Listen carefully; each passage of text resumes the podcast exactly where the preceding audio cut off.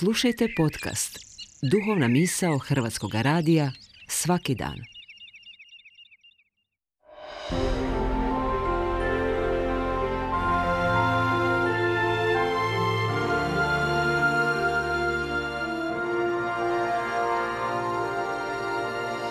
Duhovna misao. Urednica je Blaženka Jančić.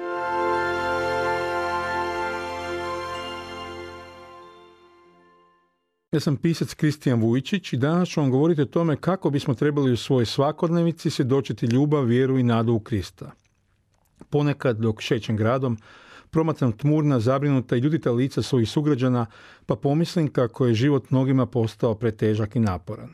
Čini mi se tada kako mnogi od nas ne uspijevaju vidjeti ljepotu u svakodnevici života, kao da ružno vrijeme i tamni oblaci upravljaju našim osjećajima i doživljajem svijeta. Istina je, Život je prepun uspona i padova, dobitaka i gubitaka, lijepih i ružnih trenutaka. Potrebno je znati nositi se s jednima i drugima. U prvima trebamo naučiti uživati, cijeniti ih i ne uzimati preozbiljno, a druge trebamo naučiti otrpjeti i odnositi se prema njima kao prema vremenskoj nepogodi koja s vremena na vrijeme dođe, prođe i nestane. Ali život je da kako znatno više od lošeg vremena koji čekamo da prođe jer on u sebi sadržava i ljubav prema bliskim osobama, radost potaknutu unutarnjim mirom, zaigrano sa svojom djecom ili prijateljima, razgovor kroz molitvu s Bogom koji nas voli i zato bistvovanje, zajedno sa svim njegovim jasnoćama i nepredvidljivostima, trebamo prigrliti.